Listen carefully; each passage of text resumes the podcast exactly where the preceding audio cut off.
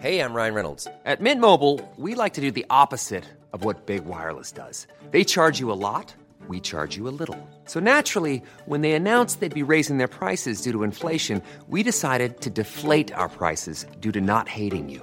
That's right. We're cutting the price of Mint Unlimited from $30 a month to just $15 a month. Give it a try at mintmobile.com slash switch. $45 upfront for three months plus taxes and fees. Promo rate for new customers for limited time. Unlimited more than 40 gigabytes per month. Slows. Full terms at mintmobile.com. Hello, I'm David Kern. And I'm I'm Tim Heidi McIntyre. Ah, I forgot. So sorry. It's my fault. My fault. I'm David Kern. I'm Heidi White. I'm Tim McIntosh, and I'm third. And it's okay. It's okay. We we can mix it up if we need to. No, no, We no, no. I'm third. I like Well, being third. you are listening to Close Reads, a podcast for the Incurable Reader from Goldberry Studios. And we are here to discuss Willa Cather's, Willa Cather's, Willa Cather's, Willa Cather, her novel from 1927, Death Comes for the Archbishop. We're going to discuss parts uh, seven and eight, which are called Dona Isabella, and no, six and seven. Six parts six and seven, Dona Isabella and the Great Diocese. We're going to discuss both of those. Um, and before we kind of dive into, you know, some of the passages on those sections, I wanted to go back to a question that I asked you guys um, in the second episode, so two episodes ago, that I think we should come back to because I would love to know if your answers have changed over these over the reading the next four sections. There's two questions that I have that are sort of big picture questions of the book, and then we can dive into some of the passages that we love that are intriguing to us. You know, whatever whatever word we want to use. Here's the first question. In the second episode, I, I asked you guys what you think holds these episodes together. Like, you know, are there threads, themes, whatever that make this episodic book that that bring them together, that tie them together, that that hold it hold it um, into a sort of unified whole. And I would love to know if, having now read seven parts of this book, so an additional four parts, if the answers to that question have changed. I feel like that's one of those things worth coming back to just briefly to see, uh, you know, how our perspective on that has changed. Tim, do you have any thoughts on that? What what you think? You know, if you could, if you take the sections that we have been reading, and then you add them to the sections that we read earlier when we first were discussing that, have the threads coming more into focus? Have they? Has your opinion changed on that? I'm going to hold for this episode to my contention that this is about uh, Father Latour bringing order and Father Vaillant bringing order to their parish. I I think one thing that I've kind of shifted my mind on a little bit is the mode of storytelling, which is now almost like more like mythos than than journalism. I, I think I described it last week as being journalistic, and in some ways it is. But I think that's because the eye of the narrator is somewhat omniscient, and um, I was thinking also that that myth has that kind of omniscient narrator also. So I'm going to stick for the time being with this is a story about these two bishops bringing order to this new place. Um, I've, I've just kind of shifted toward the mode of storytelling is I think a little bit more mythopoetic than I first recognized. Heidi, what do you think? And let's also put a pin in that comment that the story, the mode is more Okay, mytho yeah. poetic because I feel like that's something Might that I want some to explanation. know more about. Yeah, and I agree. Yeah, go ahead, Heidi. Let's let's let's hear Uh, from you. my my original contention was that this is a book that's held together by the unfolding character of one man's great work, and I think that that's still true. Um, I do hold to that, but then zooming out a little bit, I also am noticing more in this reading of the uh, contrast and union um, and conflict and glory of multiple cultures meeting together. Um, and I think that that's explored. I'm noticing how much more that's explored in this particular reading than I did before. How about you, David? I think um, I think your answers are both are both uh, Good. Fine, I was thinking about okay, whatever. how. Yeah, you're, you're like okay. Like I gave you like, a solid but B I minus. have a mic drop moment no. coming up. Is that what? No, but I was wondering if we should perhaps talk about the stock market for the next hour. Um, just, I mean, I know it's a book podcast, but the stock market's been volatile, and people might want some stock market information from people who know nothing about the stock market but have opinions anyway. Um, no, the only thing I was thinking that has been added to this since we last talked about it for me is it's much. It feels to me as if it's much more personal. The stories are becoming more personal in terms of these two characters, hmm. like um, more individual. Like we're getting we're getting more, particularly in in um, the Great Diocese chapter, especially the the story with the old woman and Father Vaillant, and then you get the stuff about their childhood and their seminary years, not their childhood. It seems like we're getting it's becoming more personal, and in some ways that helps it become for me less episodic and more um, like th- it's being held together by the personalities and the dreams of these individuals, um, and that so that it, it makes it. I guess I'm just saying it just makes it feel less episodic and helps makes it feel more cohesive because we we are getting all these random stories that people are telling them, which they go off, and the story kind of veers off into. Um, but I do before we go away, I want to go back to what Tim was saying about the the mode of the storytelling, Bef- because I know people are gonna there's gonna be people listening who are gonna say, "Whoa, whoa, Tim, you've got to say more about that." So Tim, you've got to say more about that. uh, Hey, you said it. No, I did, and now I need to defend it. So maybe like let's contrast it with Lord of the Rings, which is very clearly mythopoetic, right? And we're discussing it. You guys are discussing it on the Patreon feed. Um, and I think the tone, in some ways, is similar to the Lord of the Rings, and in some ways is more distant. I think both of them have a like a semi omniscient narrator, um, and so in that way they're similar. But there's something about there's something about Cather's prose, which is um, very grand, whereas I think there's something about Tolkien's character and plot which is very grand. If that makes any sort of sense. So it's Yeah. almost like the um, mythopoetic the mythopoetics of Cather is a mythopoetics of style, whereas I think for Tolkien it's more a mythopoetics of scope and character, if that makes any sort of sense. Like I, I- I think that in reading this, Cather's ability to convey the natural world is breathtaking. Um, Hmm. and It's Yeah, interesting that you use the word mythopoetics because it's it it whether I mean I guess you may probably didn't mean it this way, but it kind of presupposes the notion of it being a myth. Mm-hmm, mm-hmm. Which I don't think it is. But I don't There's a think it is. specific, we're using myth in a very specific term that's not generally understood, right? Like, so when we're talking about, when we're saying mythopoetic between us, when we're talking about the myth, we're talking about kind of like a primal story, one of those stories that tells, that attempts at least to provide context and meaning to human existence in a way that just the story of how you, how the stock market is doing doesn't work, doesn't really, you know?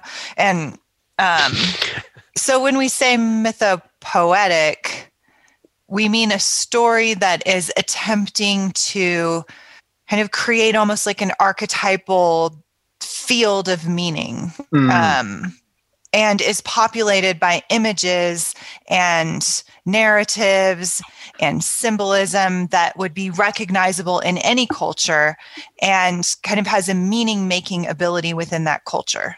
Hmm.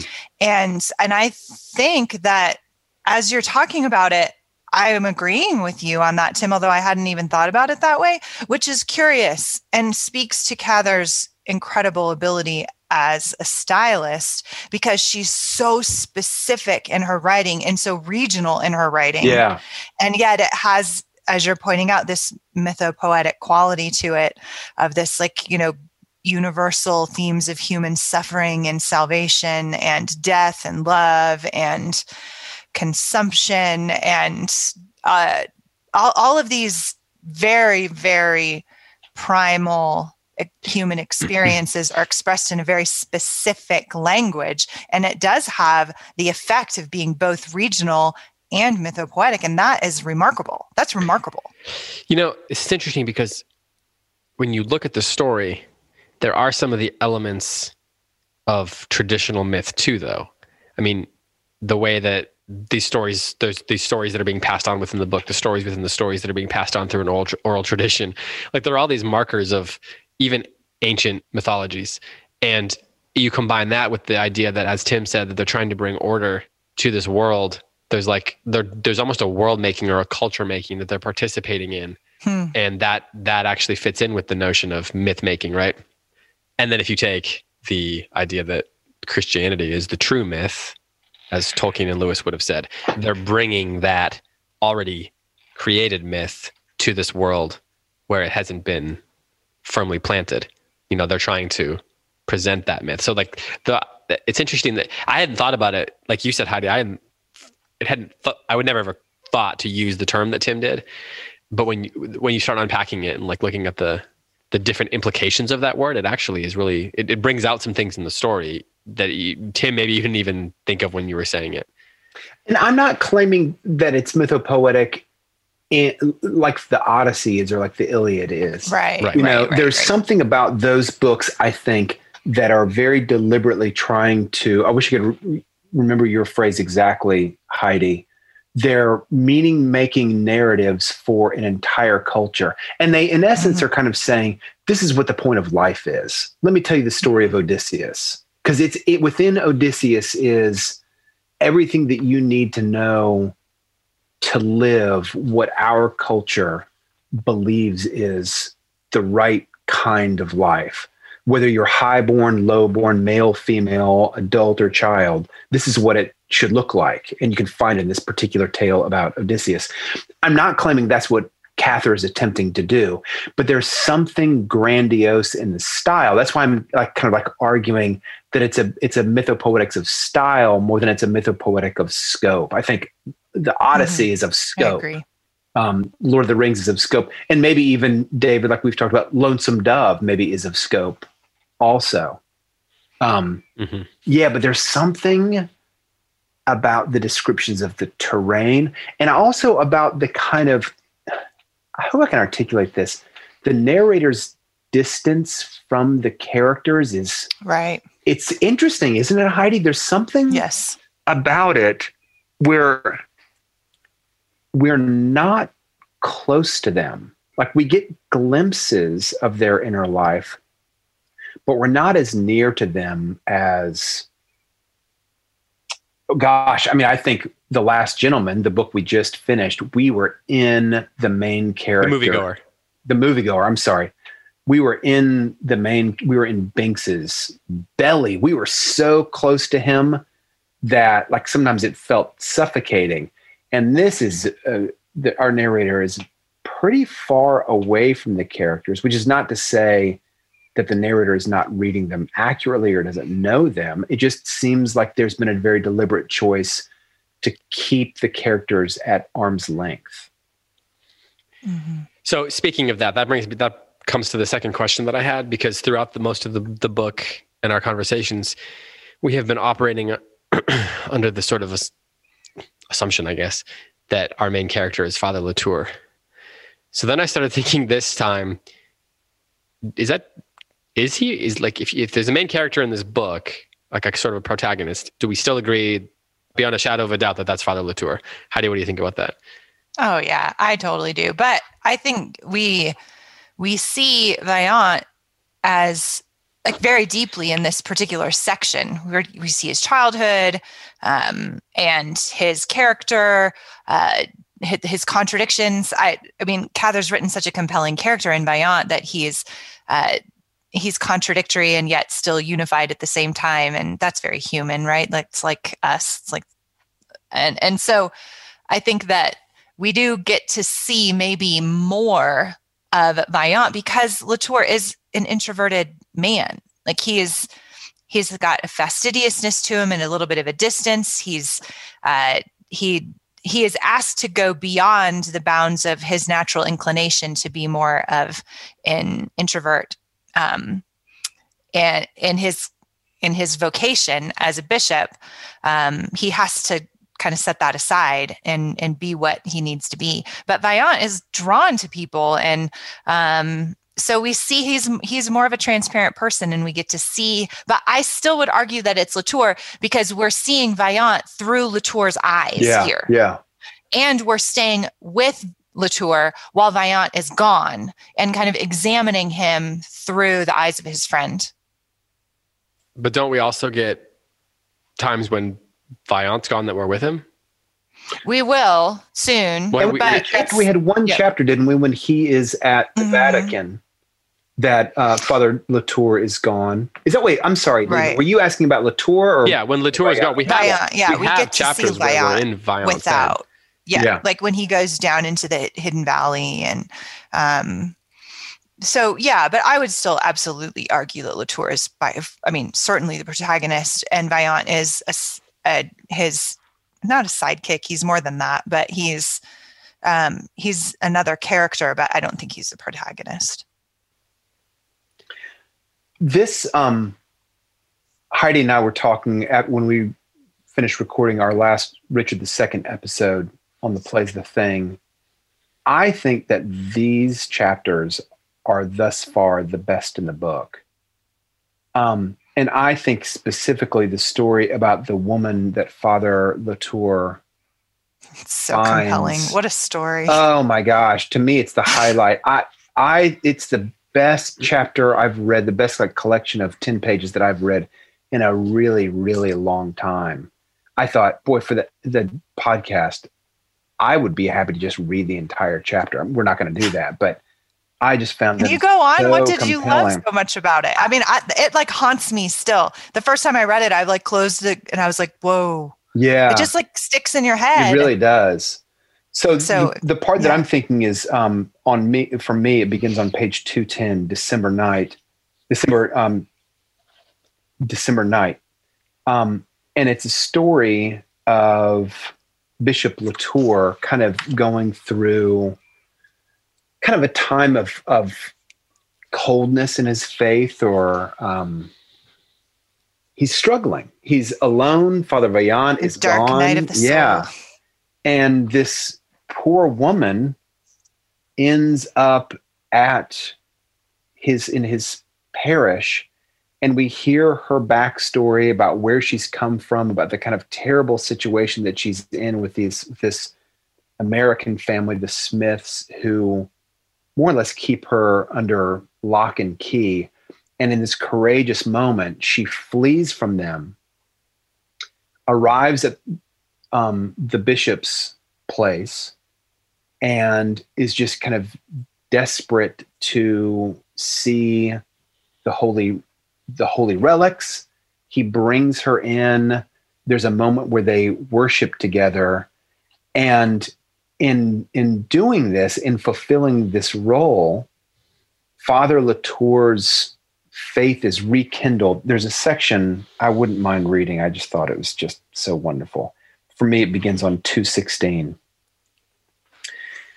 bottom of the page. Never as he afterward told father vaillant had it been permitted him to behold such deep experience of the holy joy of religion as on that pale december night.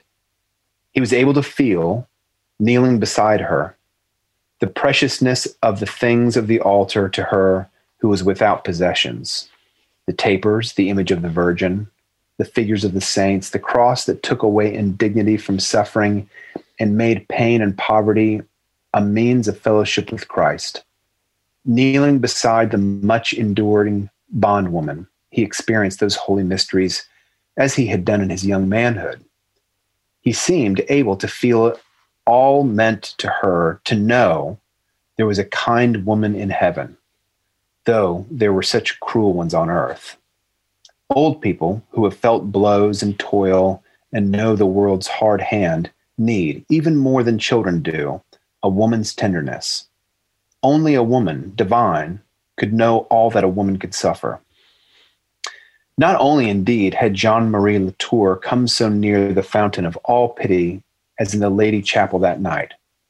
No pity, that, excuse me, the pity that no man born of woman could ever utterly cut himself off from. That was for the murderer on the scaffold, as it was for the dying soldier or the martyr on the rack. The beautiful concept of Mary pierced the, pierced, pierced the priest's heart like a sword. It's just wonderful. And what's what's kind of remarkable about it is it's this wonderful, joyful story, but it doesn't have a happy ending. Mm-hmm. The woman returns, this poor woman returns to the Smith household, and she receives a promise that the priest will pray for her and will rem- continue to remember her in his prayers. But it's not a story of the freedom from like the yoke of her masters. A spiritual freedom, yes, but not it doesn't mm-hmm. culminate with a freedom in um, for her body. She has to continue to endure.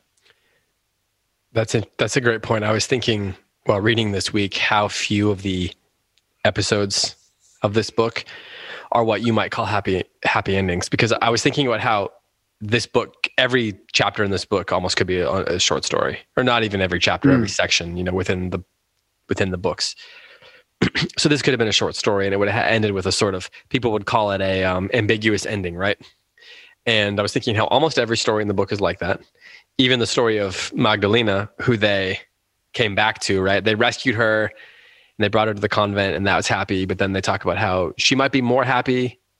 They're not sure. She might be more happy if she got married again. And then one of them is like no no no she's good here. And the other one's like not so sure. And even that has this sort of ambiguity about what would make her most happy. Mm. So then I got thinking about how, in many ways, this is a book not about its most um, its most hopeful moments are not about happiness; they're more about joy. Maybe like that. There's a distinction in this book between someone being happy and someone being filled with joy. And a section mm-hmm. like the one you just read has a sense not that she's going to be happy, but when he sends her away on the next page, he gives her he gave it he gave her he, a figure of the Virgin Mary that he had in his pocket. It says he gave it to her, telling her that it had been blessed by the Holy Father himself. Now she would have a treasure to hide and guard, to adore while her watchers slept. Ah, he thought, for one who cannot read or think the image, the physical form of love.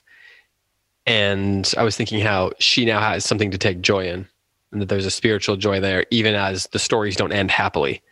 And that adds a level of depth and pathos to the book that you're not often going to find in a book that is essentially a series of episodic musings about this guy's about a couple of characters spiritual journeys you know mm-hmm. go ahead heidi you look like you were about to say something i love that was my that was my passage. We oh, you know and you're like pick a passage. But I, so now i don't have to. Um we, the, we read it again. Just, but we'll just that, read it over and over again for an hour. I just I love this whole story. And I think another word for what you're describing, David, as opposed to happiness, you describe this deep joy that many of the characters experience. And the word I kept coming back to is the word consolation that there's there's mm. these there's so much there's so much suffering mm. and i mean there's so much suffering in this book and there's so much suffering in the world. I mean, we encounter it all the time. That's why books are written about suffering because we have to try to make sense of it. To your point about the mythopoeic project, right, is an attempt on the part of, of cultures and great writers to meaning make in a world that just doesn't make sense to us sometimes without some kind of intervention, right? And we need consolations. And this book is not afraid to say life is really hard. Mm. And the church can't fix that. Like we can't fix it. Um, no matter how much we might want to. But you can't rid it here. Is, is that what you mean? No, you can't. You can't yeah, I really can't eliminate. You can't fix the fact that this is a broken world and everybody has to endure to the end to be saved, right? And this is but but what you can do is give an image, a physical form of love. And that's the entire purpose and in some ways that's that is what this that is what this little image that he gives to her is. It's consolation. It's not elimination of suffering but it is a physical object that represents divine love. And and and that's in some in some sense what the sacramental life is right? Like that that there are things that are holy there are moments that are holy there are experiences that are truly holy in a broken world and those things have a salvific power to the soul, into the body, into a culture, into a land. Um, and then to generations later, once the story has been written down for us. And, and that is, hmm. I think, one of the great projects of literature is to, you know, literature itself in some ways is this physical object of love. Um, hmm. But he gives her this little piece of, of divine love. And it is, it is it is enough for her for that day right? And that's that's precious. But you're also then left as tim's pointing out with this with still being haunted by it because it it's an unfinished i mean it's a sadness. It's greatly sad that she's a slave and that nobody can rescue her. That's terrible. And it haunts you even after you read it.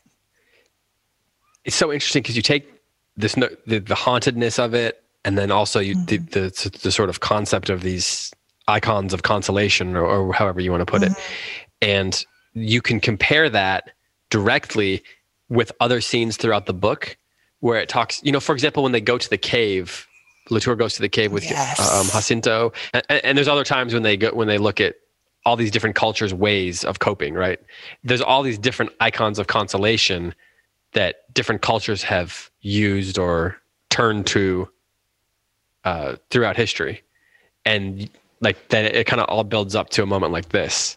I wonder, I, and I wonder if you're someone who is believes in what the bishop and Father Father I believe in, you don't need a lot to be convinced of the pathos of a moment like this, right? But I wonder if Cather building it up this way, giving us all these different icons of consolation that cultures have turned to, sometimes icons of consolation that are deeply embedded in a form of paganism even but they're still icons of consolation that people were turning to within that culture if in giving us this trail of icons of consolation leading up to this moment if that adds to the pathos great observation Dave. for a reader who is perhaps on the fence about the vera- the spirit the veracity of the spiritual life that she is sort of exploring here yeah so right. if, and even for me i was thinking point. oh it builds up this, this is like the other things that other people were turning to. And it shows that, if nothing else, it reveals or just con- confirms that humans have this innate, well, we have an innate desperation to find, to cope. right. Amen. so, um, and we turn to, we're going to turn to some kind of an icon of consolation. And I don't know, I don't remember if that's the word you said. I don't think you did, but that's just. Mm-hmm. It's a really good phrase to describe exactly what I meant. Yes. Mm-hmm. I think it's especially poetic that this section falls after another kind of icon of consolation or someone seeking an icon of consolation. Um, the Dona Isabella chapter. Oh my goodness, which was so, it was more comical than anything else. But I mean, I think with this undercurrent of like tragedy. Yeah, yeah. real tragedy. So this you have a great book for women and I don't mean like it's not a book that women should read. I mean the women in it don't have great experiences. I have several comments on that, but after not and to, to go agree on, with Heidi. That, go on. I want to hear what you were going to say first yeah. because yeah, yeah, yeah. Sorry, I'm, sorry. I'm really interested. Well, just to recount the story briefly, Dona is a wait, Dona Oliv, Olivares. Yeah, it is Isabella. Olivares That's her first name. Is mm-hmm. um her husband a wealthy man dies. She's a devoted Catholic. He, kind of by relation, is a devoted Catholic. And um, in order to inherit his wealth, his wealth is being disputed by his two brothers. But in order to inherit the wealth, she, uh, Dona Olivares, must testify publicly about her age, which is terrifying to her she really does not want to. In fact, I'm going to read just a little bit. Father Vaillant goes to her and chastises her. How can you not just be willing to stand up in court and say your true age so that you can receive your inheritance? Otherwise, these two brothers will have it. You will be poor, you'll be impoverished, et cetera, et cetera. Father Vaillant tries to temper him a little bit, and but also really wants Madame Olivares to be able to get this money. She needs to testify in court. So for me on page 191, Father Latour glanced sternly at his vicar. Assez, he said quietly. He took the little hand Father Joseph had released and bent over it, kissing it respectfully. We must not press this any further. We must leave this to Madame Olivares and her own conscience. I believe, my daughter, you will come to realize that this is the sacrifice of your vanity, that this sacrifice of your vanity would be for your soul's peace. Looking merely at the temporal aspect of the case, you would find poverty hard to bear. You would have to live upon the Olivares charity, charity, would you not? I do not wish to see this come about. I have a selfish interest. I wish you to be always your charming self and to make a little posy in your life for us here. We have not much of that. Madame Olivares stopped crying. She raised her head and sat drying her eyes. Suddenly, she took hold of one of the buttons of the father's cassock and began twisting it with nervous fingers. Father, she said timidly, what is the youngest I could possibly be to be Inez's mother? The bishop could not produce the verdict. He hesitated, flushed, and then passed it on to O'Reilly, this is the lawyer, with an open gesture of his fine white hand. Fifty two, Senora Olivares, said the young man respectfully. If we can get you to admit that and to stick to it, I feel sure we will win the, win our case. So eventually she does go to court. She does she does admit her true age. And then later at a party, everyone is surrounding her.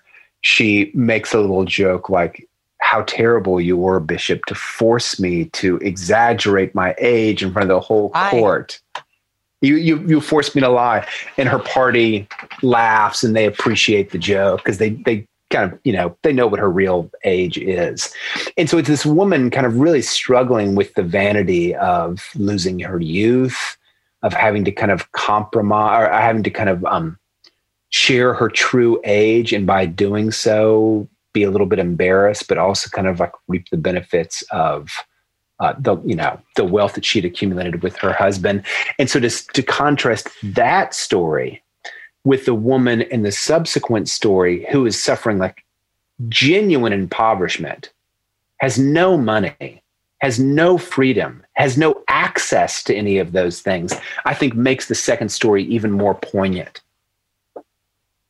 Mm-hmm. It, would this be a good time to transition to Heidi's comments on how this is not a great world for women? Seems like a semi-natural transition time. I think that I've been thinking a lot about how women are that the female characters in this book, and most of them are just part of a specific vignette, right? And as such, when you're part of a vignette, you have like a very strong temporary presence, and that determines the ethos of the tale being told.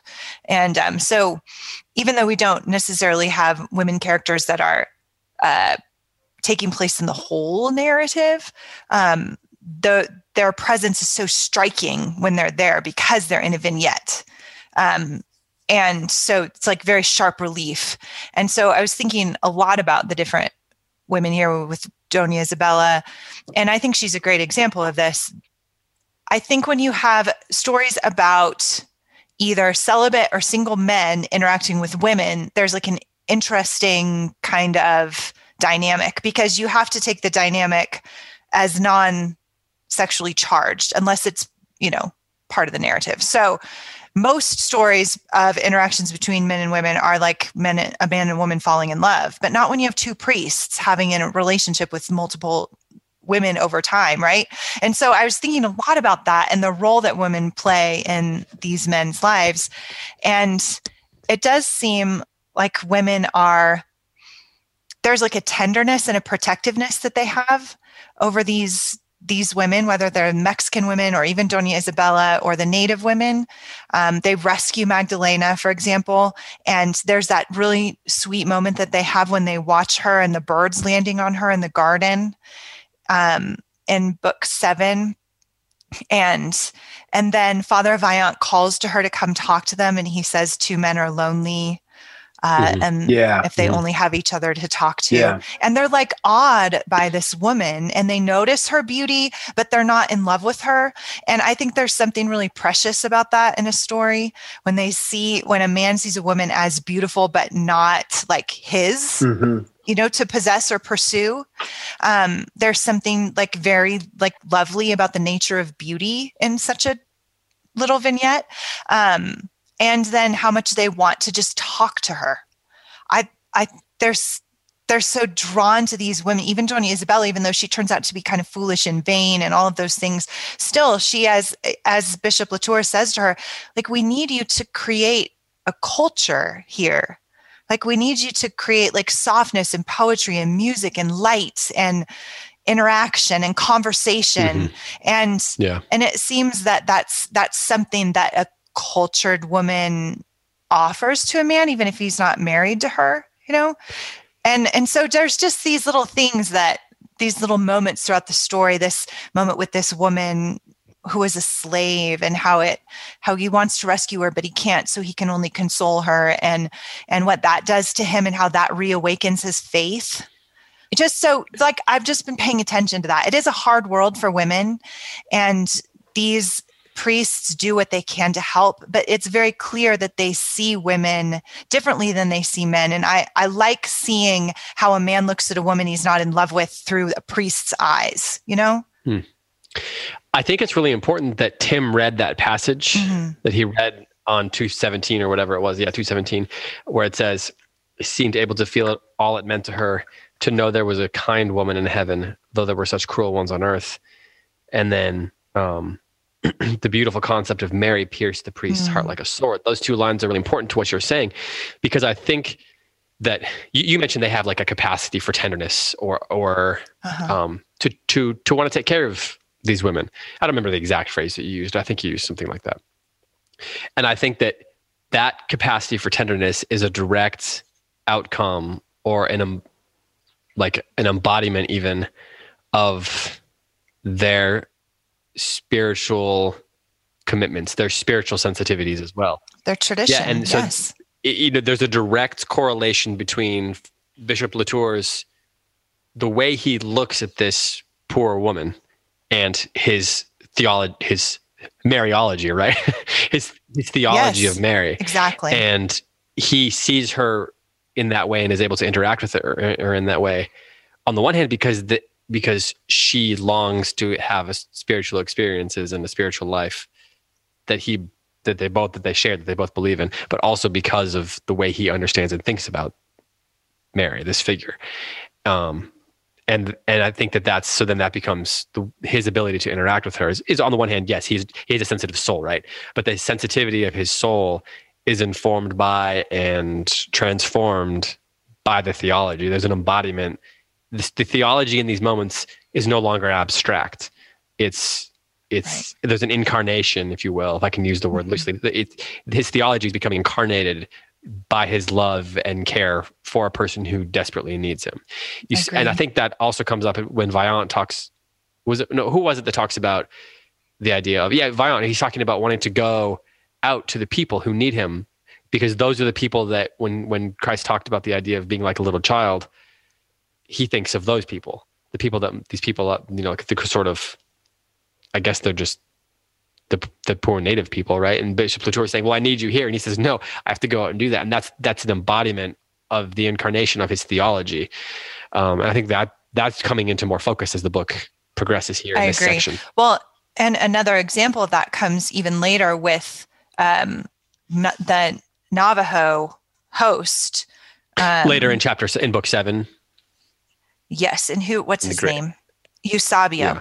So it is. You're exactly right. I love what you're saying. That this is and, this and is chapter three of part seven, spring in the Navajo country. Yes, maybe this is what makes it mythopoeic is the idea of these icons of consolation across multiple cultures manifesting itself through the way that these priests are meeting all of these cultures and all of these vignettes right um, and then also because to your exact point, we see how the church and their theology informs their relationships and their ministry, their vocation, but it's not just them either. Eusebio, for example, there's this amazing description of how he's how following him uh, when they're traveling back to Santa Fe is like what does it say that he's it's like a land the landscape having it, become Heidi. a person. Yeah. Oh, traveling with so Eusebio good. was like traveling with a landscape made human. What page? What page yes. is that on, Tim? Two thirty-two.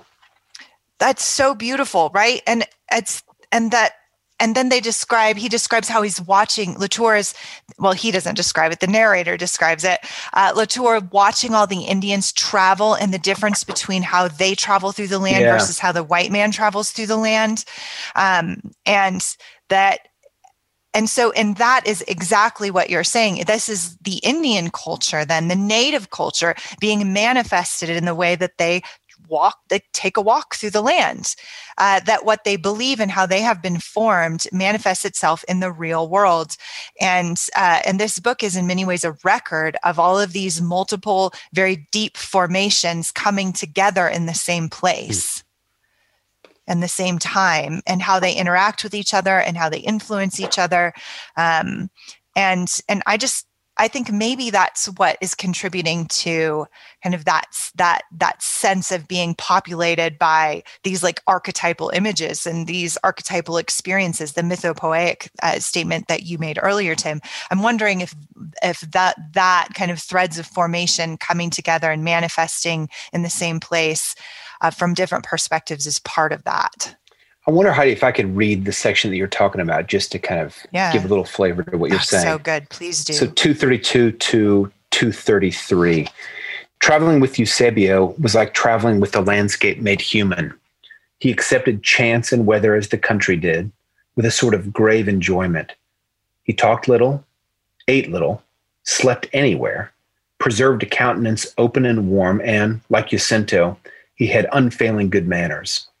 The bishop was rather surprised that he stopped so often by the way to gather flowers. One morning he came back with the mules, holding a bunch of crimson flowers, long, tube shaped bells that hung lightly from one side of a naked stem and trembled in the wind.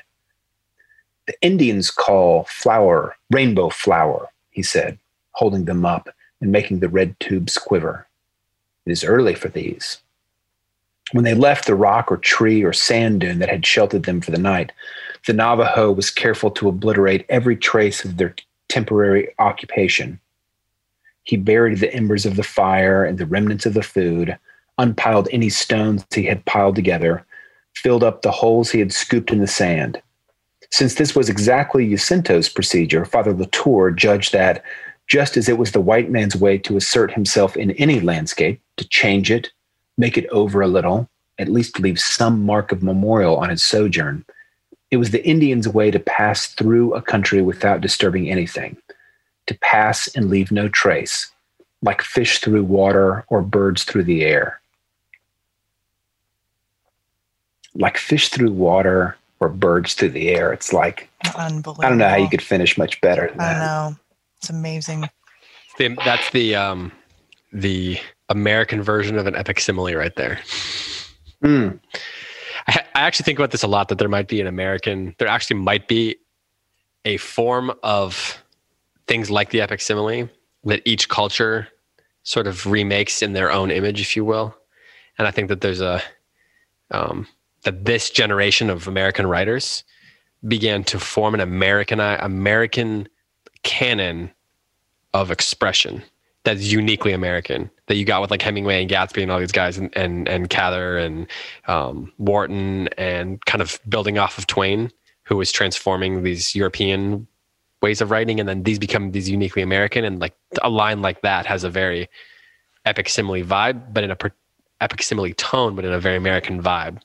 That's a different conversation for a different day, though. Well, David, say a little bit more about uh, first what's an Amer- what's an epic simile, and then uh, what might make it more Okay, hold Is on. I'm just going to go to Wikipedia real fast and pretend that I know it. No, I'm just kidding. Um, It's a really long simile. it's epic. yeah, exactly. the whole journey. It's a it's a it's a simile that takes you on a journey. It would be like Yeah. birds through the waters of the ocean crashing upon the waves. Or, no, not birds, fish. Like so, Yeah. because birds don't go in the ocean. well, some some birds go in the ocean to get their food. I guess so. Maybe that's. Have you never been to the beach? it was just a mistake. yes. So, but it would be really long. That's that's an epic. Yeah, and then, like, you know- in the epics. yeah, go to Homer and you know find a simile, find that word like or as, and they go on for a while. And look for ten lines later, the story Yeah. goes on. but they're also often um, many times an expression of something more than just like the comparison itself is meant to be noticed. It's meant to there's a they're meaning making themselves. Um, and you could just say oh this is just an, any kind of simile right? But epic similes are one of the markers of a lot of a- ancient literature right? Like a homeric simile is one of the things that like i don't know if I, I don't know if people the scholars would actually say this but he kind of invented them in a way like maybe he didn't literally invent them but he invented Perfected he helped them. perfect the, them as a device. And so you could say well these are just similes. But a lot of american writing that has the sparse characteristics of hemingway or cather or something like that anybody can create can just write a simile. But being able to write a simile that is actually um, representative that in a way creates an objective correlative for the world and the culture that you're writing from that's a different question and i think that when you started to get into the early 20th century uh, uniquely american literature was beginning to be created out, out of Mhm. you know it was becoming its own thing aside from the literary influences now you can't discard the literate the european literary influences but an american voice maybe is a better way of saying it was forming and they were beginning to cre- use age old ancient literary devices but in a way that was an objective correlative for the american experience. Yeah. experience yeah. Yeah. Yeah i think i mean there's there's some debate with me on this on the facebook page and that was fine. That's i love the debate on the facebook page but there were some claims that there are people could, taking issue with you? Yeah um, because i said this was a uniquely american novel and i think i still stand by that although i, I understand uh, the specific point that was being made in this one comment. I, I think that she's bringing up some really good points. But one of the reasons why i stand by it is is what you're saying. There there is this american voice within within this novel um, dealing with um, the american question of what to do with the new world and the old world in the same place. Um, and the, the the potential for violence in that uh, as well as the potential for unity um, as and then on the other hand she's also telling this story in i think just a beautifully american way with this sparse prose but very descriptive very regional um, and um, yeah how, what other words would you use to describe the american voice guys? Or how else would you describe it That's such a hard question. It is, isn't it? And maybe, Yeah. and I asked it, and because today, like what David just said, I think is really true that within each culture there arises a voice, but when you're immersed in it, you can't always name it. You can't always find it, right? It's just the way we Yeah. think and breathe and the way we write stories, right? And Yeah. so, but how do you how do you zoom out from your own culture and look at your literary output and say this is what it means to write in an American voice? Um, we can say that with Russians. Like I feel like I could pick up Well- a novel and know whether it's been translated from the Russian, right? Like, um, Okay, just because okay, there's so an, a? Russian voice. well There's- can you like it, like if you just Yes. had if someone just asked what are the characteristics of a russian novel what are you going to say Uh, like a a lot of Russian voice. suffering and snow, um, and a and a very like uh, deep introspection, uh, and a, and a really strong, um, specific emotional reactions to certain events. Right. Um, so you know, lots of like throwing things down on the table and that kind of thing. There's a lot of that in Russian literature. Um, but I mean, really, it's just this emphasis on suffering and the meaning of life as coming from suffering. Um, and that's not yeah. American, right? I mean, we might, some Americans think that way, but you're not going to pick up a novel that has the same kind of like obsessive introspection about the experience of existential suffering and cold that a Russian novel does. Right. and just to clarify, you, someone could write an American novel and not tap into some of the things that are like unique about the American voice. Sure. Like, yeah. Mm-hmm. The, in terms of when you think of the larger canon, American literature, you got, I mean, the alienation, mm-hmm. um, the relationship with the frontier, you know, um, the real American voice comes begins to be built out of um, frontier literature. That's where that's where it starts, and then it runs through it. That inter, that begins to enter. In my opinion, this is. Mm-hmm. I mean, I didn't come up with all this, but this is this is my my combination of theories. It begins with the frontier. It crosses with the transcendentalists in Mark Twain, and then out of that, it begin it, that leads directly to the early 20th century, and that co- that clashes with World War One, and so then you get what becomes modern modernism, American modernism from there. And so alienation, the frontier, um, uh, and the, both the alienation and the frontier are, in my opinion, are what lead to a specific sort of sparseness that begins to characterize American writing because there's a ruggedness to that that sort of the ruggedness of an American frontier, the experiences of being alone on it, of trying to create culture out of that. I believe are one of the things that led to the sparseness of early 20th century American writing. Go ahead. I really like that. I also think one of the characteristics of the American voice is the dissonance of the American ideal with the American experience. Like that, and and and I think that a lot of um, I think I think slavery is a huge part, a huge part of the legacy of the American voice as well. Yeah, I, I think. I mean, the the kind of contrast of freedom and slavery mm.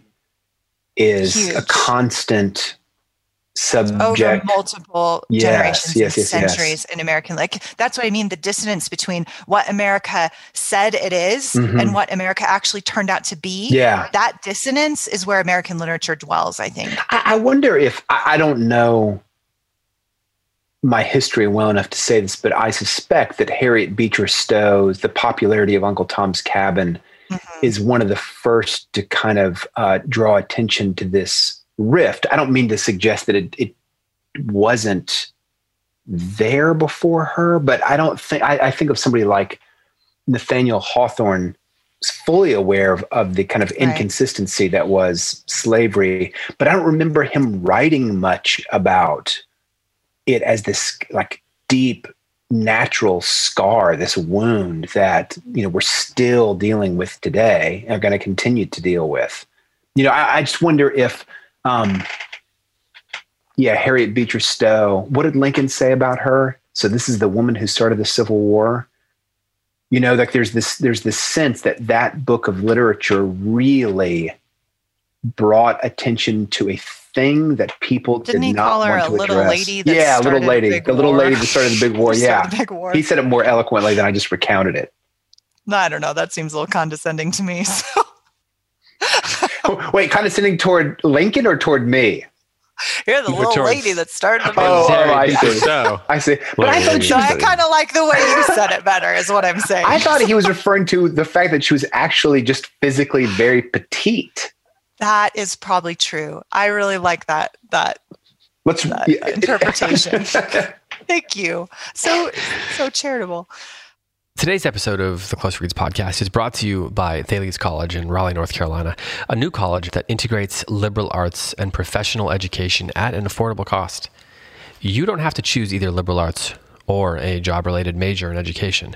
Thales College combines both to provide the best possible preparation to help students thrive in both life and work. The cost of college is out of control today because of bloated administrations, enormous athletic programs, and luxurious, unnecessary amenities. Most schools have become too expensive to be a responsible choice for students. By contrast, Thales College was designed with a business model that actually makes sense for students who want to make their first major investment as an adult a responsible choice. Thales College students will draw a profound understanding of humanity and society from the deep wells of Western civilization, gain pertinent job experience through internships, and accumulate actual professional skills in college instead of student debt. Currently, there are professional tracks in both entrepreneurial business and mechanical engineering. For more information, head over to thalescollege.org. That's www.thales, T-H-A-L-E-S, college.org. No, I want to hear more from David because he loves this these formal and voice oriented questions. We're giving you the floor. Well, I, I had the misfortune of being I had to mute my line and help someone who's helping me at the bookstore for a second. So I kind of missed like a minute and a half of conversation. Well, you can just pick up where you left crucial. off. It was. I don't know where I was. Let me ask you this question, David: Is derailed? Is the voice the kind of like American voice that we were discussing? do you think it is a i'm going to give you three choices a tone a series of preoccupations like the frontier would be one slavery and freedom would be two others um, or some combination of tone and preoccupations voice but in my opinion, voice by definition is tone, style, and preoccupation. That's what makes voice. So you, the answer is all of those things. Yeah, I think that's what def- I think. You can't set when when you talk about this, this writer has a voice. What they're doing is finding a unified way of expressing. Maybe maybe I should say they're finding a stylish. I use the word style loosely. A stylish way of expressing their preoccupations through a specific tone. Maybe I mean maybe for your sake for the sake of conversation here, tone and style are the same thing. I don't. We could dive into that a little bit deeper. I'm not sure, but to me, voice by definition is the confluence of style, tone, or mood and preoccupation. Mm-hmm. Like that's how I would define it. Mm-hmm. Um, I don't know. I'm sure that like Joseph Campbell or Derrida or C.S. Lewis or someone would uh, take issue with that. Shakespeare probably he wouldn't like that, but let's get all those yeah. guys around a table and talk about literature. I love it. Can I exclude Derrida? I've really fallen out no, with him. I've fallen out with him. Yeah, I don't if know. You're having a literary conversation about style in the 20th century. I, I, just said he probably would disagree with me. So, yeah. I mean, I. This is an amateur take on what's on what voice means. Just as someone who's thinking about no, okay, you're trying to create your own voice as a writer, how do you like? Is there a way to get there besides just doing it for a long time? And like, just because you write a lot doesn't mean you're ever going to come to a voice. So how do you begin to to understand how to create a voice or help a writer think about their own voice as a writer? Go ahead, Heidi. Yeah, well, I was just thinking like if we were to granted that there is such a thing as a cultural voice and that there are novels that embody that.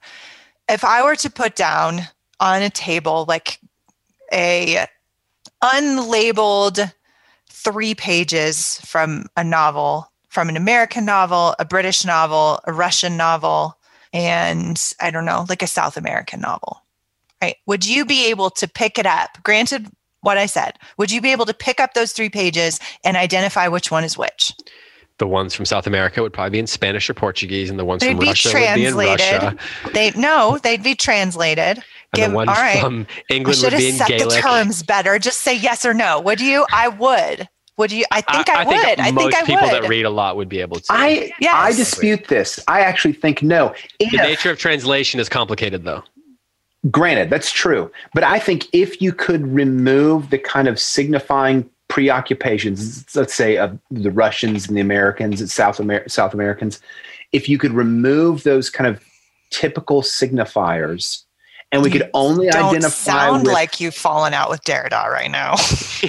really? I don't?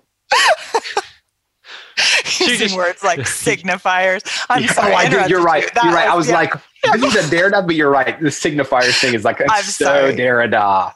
I'm sorry. That was such a nerdy joke. that was Please a, go that was on. A good, that was a good joke. You have a slow audience. Um, I actually, I'm kind of disputing if American voice. How do I say this?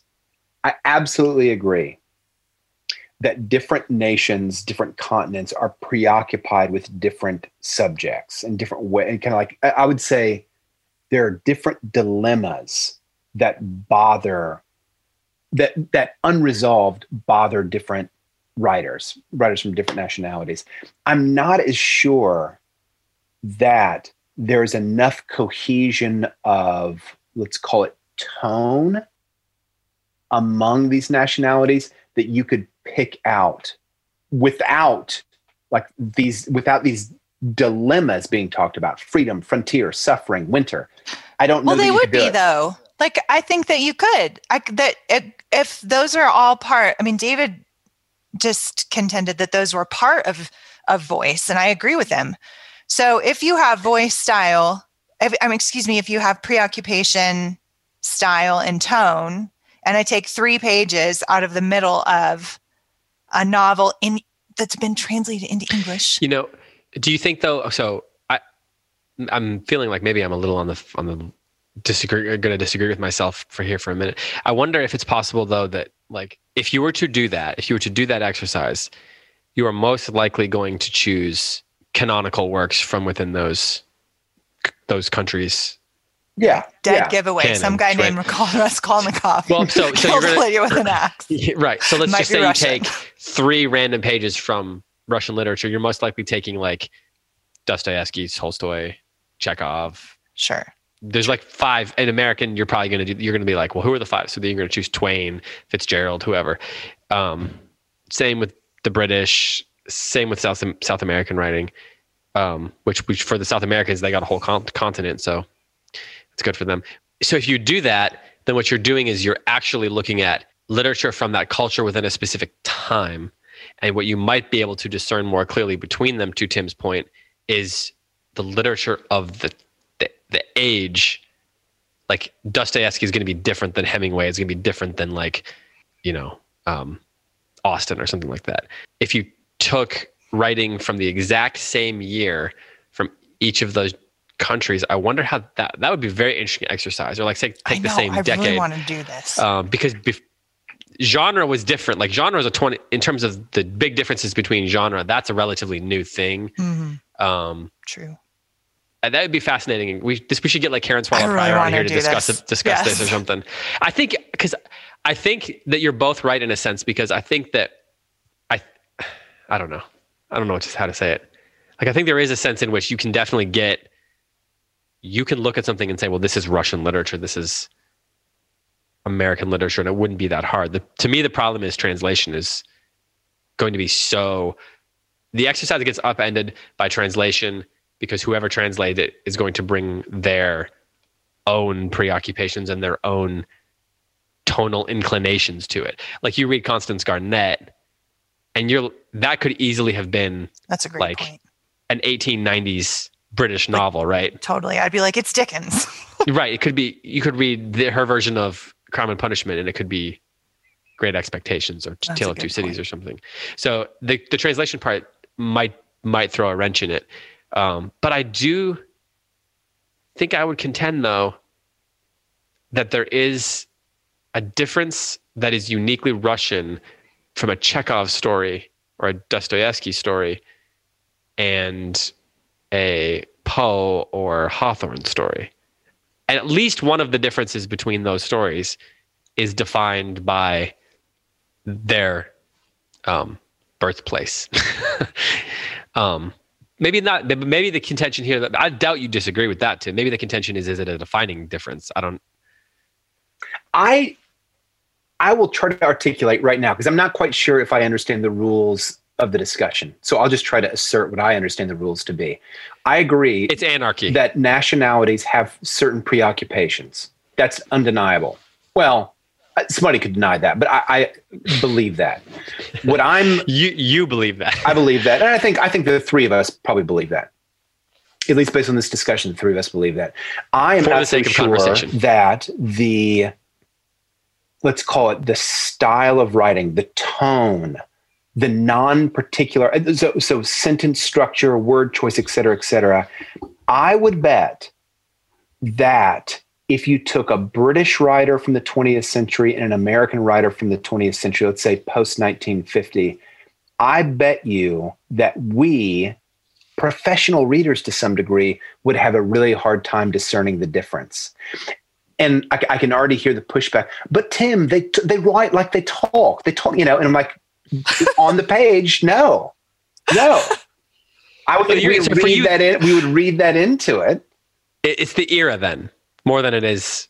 I think it's the era more than the nationality. Again, again, That's the fair. nationality's Maybe so. preoccupations with certain ideals or a failure to achieve certain ideals. I think those are really embedded in culture and nationality. But I'm less convinced about tone, So then grammar. This is not.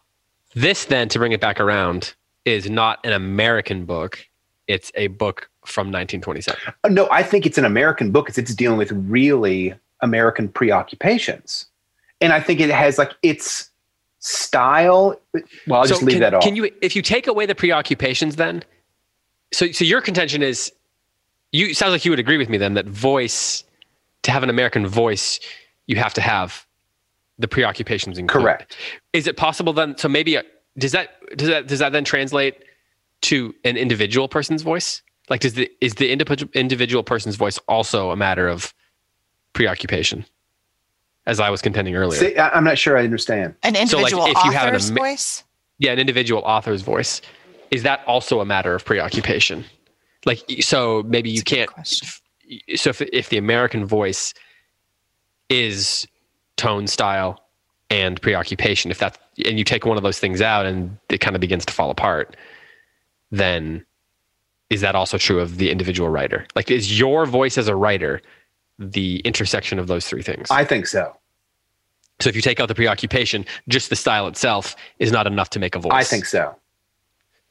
Yeah, I think I, I think that's what I'm contending. I think, I think that was what I was arguing.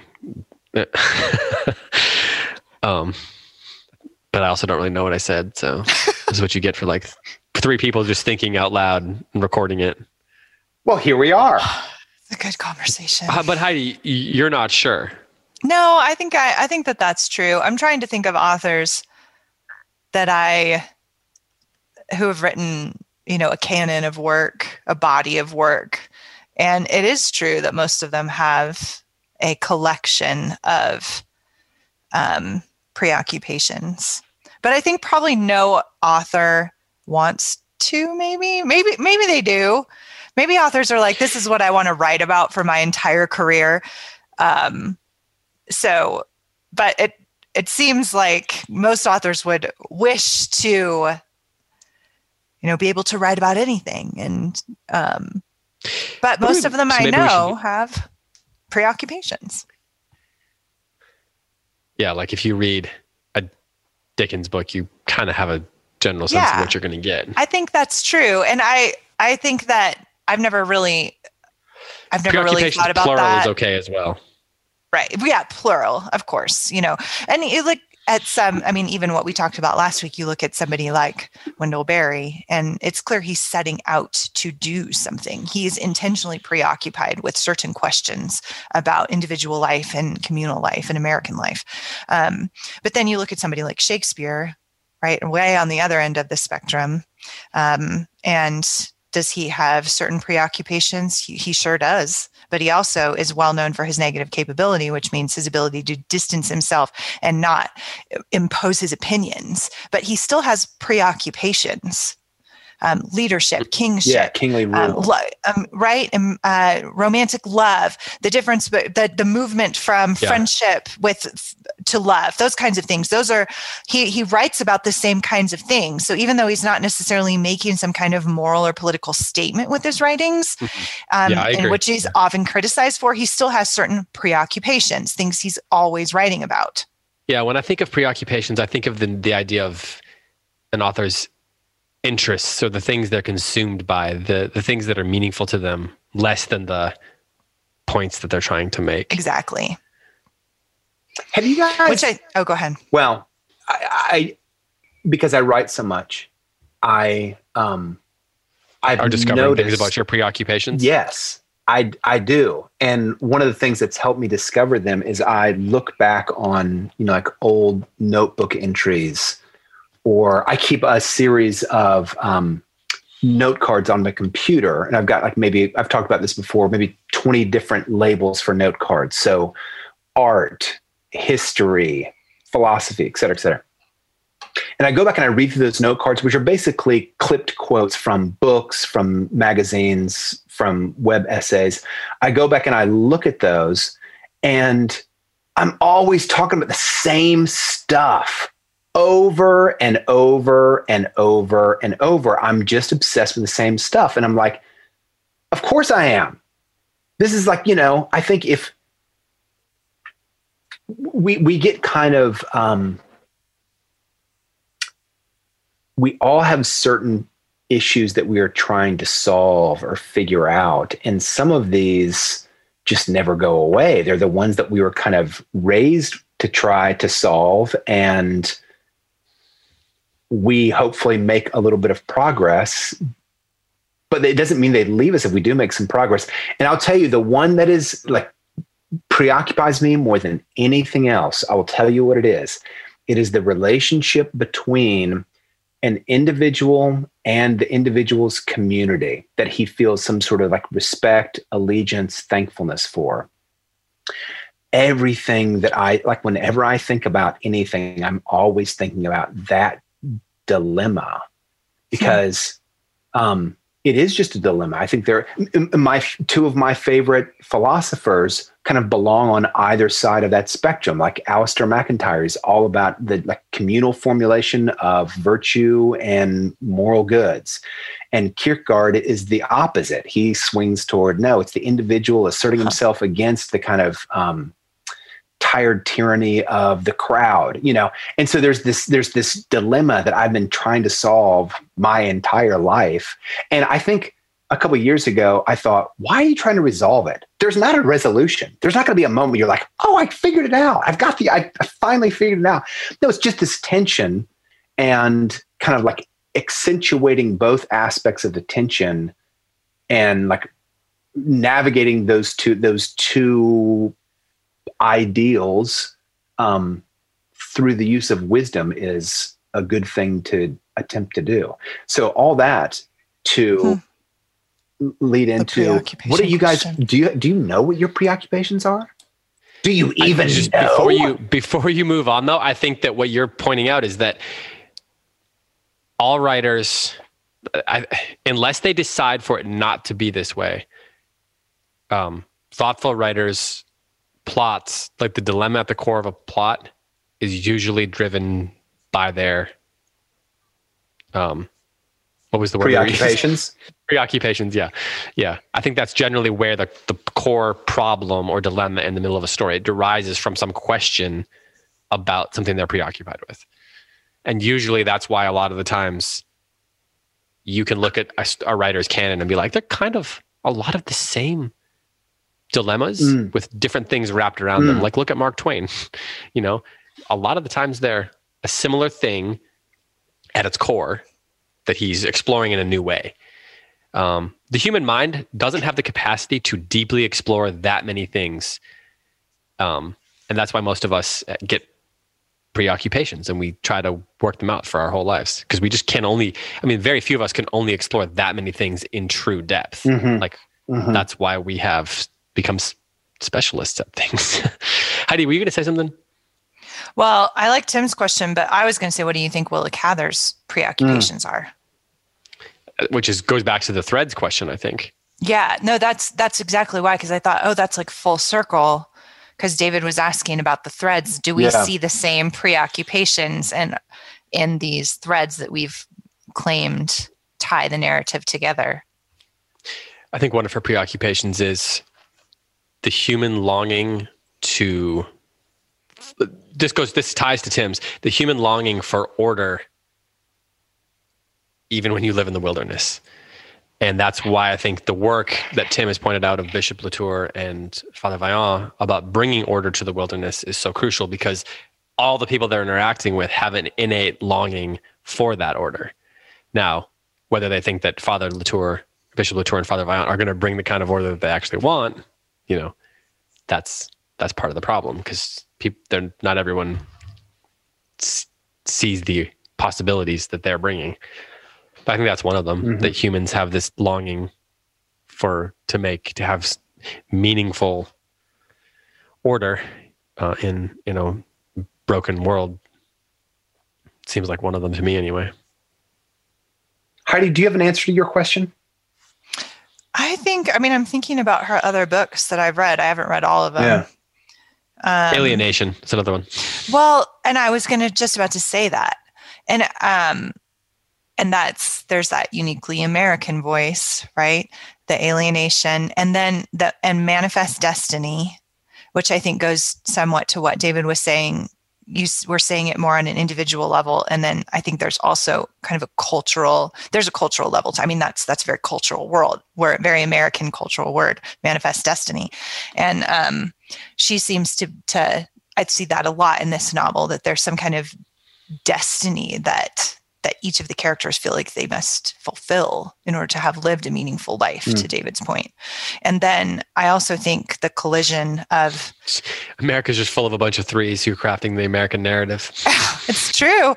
Um, and then the collision i'm thinking about her other novels as well the collision of uh, disparate or dissonant experiences attempting to find some kind of um, unity or resolution in their clash you know do you mean dissonant cultural experiences? I really mean disparate. disparate. i don't really mean dissonant. I really mean just different. Like the collision of disparate elements or experiences coming together um, and, alien and, people and, trying to make community. And have yes yes. And that's one aspect of it.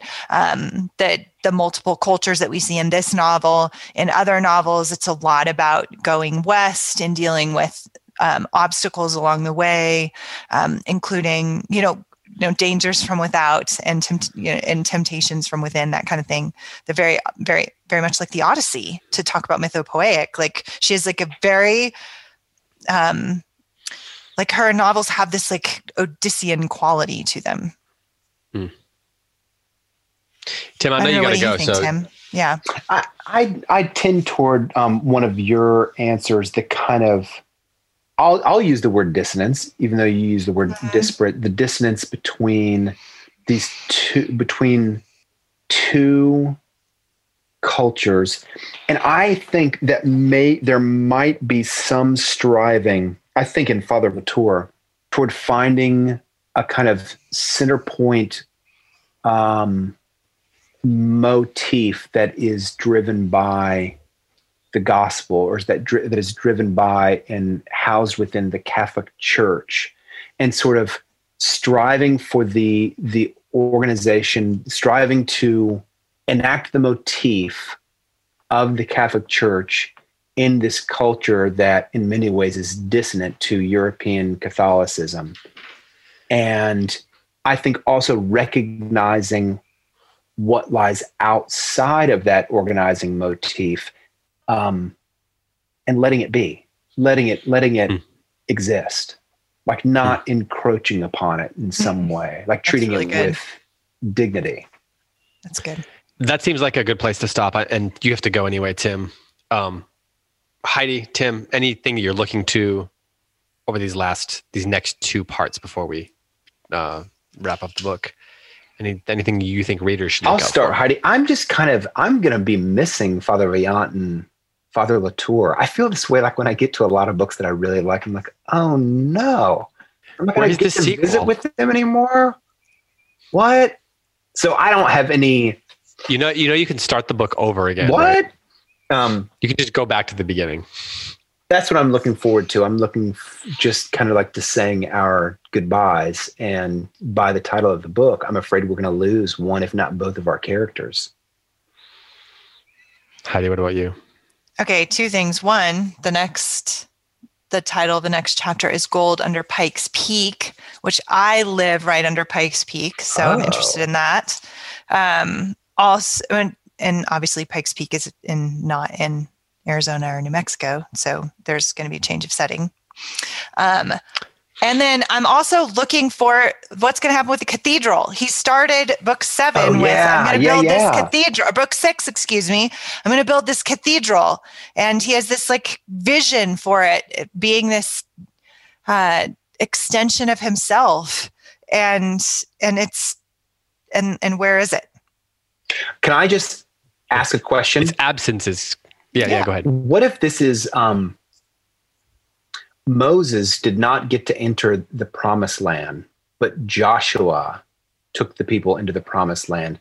The pending death, presumably, of the Archbishop, Father it's Latour, is he going to be like a Moses character, or, you know, with regards to the cathedral, or is he going to actually be able to build the house of God himself? That that's Mhm. just occurred to me. That may not be also, anything he's that not an archbishop yet. So he's not an archbishop yet. Oh, watch By the end of the book, he will be. Yeah. Oh, come on, guys. David, what are you going to be looking for? Well, now I want to find out how he becomes archbishop. Gave it away. Spoiler alert. Well, you read my passage, so I thought you said Tim read your passage. I You did. I think I did. Oh, well, you didn't. You didn't like text us ahead of time and say, "I want to read." I know I didn't like Whatever. claim it. It's not like Yeah. I'm some kind of explorer on the West claiming things for my own that might belong to anybody.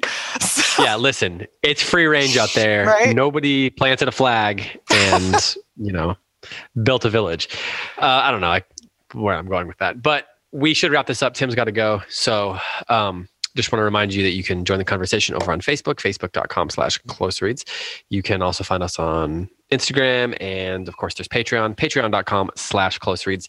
We are diving into the two towers next Monday, so that episode will drop on Tuesday. And there is um, going to be some new uh, sweet show swag coming for Patreon Nice. people. And then also, we're going to be putting a bunch of some of the older sweet show swag up on the goldberrybooks.com website where you'll be able to buy posters and mugs and t-shirts and things like that should you be interested in doing so so be on the lookout for that um, we got lots of cool stuff coming and uh, you know just make sure you're uh, joining the conversation and all the listeners have been doing uh, as usual doing a great job discussing the book and sharing their thoughts and uh, arguing with heidi so keep it up perfect. Keep Uh, going. yeah, keep it going. All right. Well, uh, before we go, I gotta once again thank Logan Green for uh, editing the podcast and uh, making sure that it is listenable and is uh, that we are able to get it out to all of you who are listening. So, gotta shout out to Logan as well. So, Logan, thank you. With that, for Heidi White, for Tim McIntosh, I am David Kern. Thanks so much for listening, and until next time, happy reading.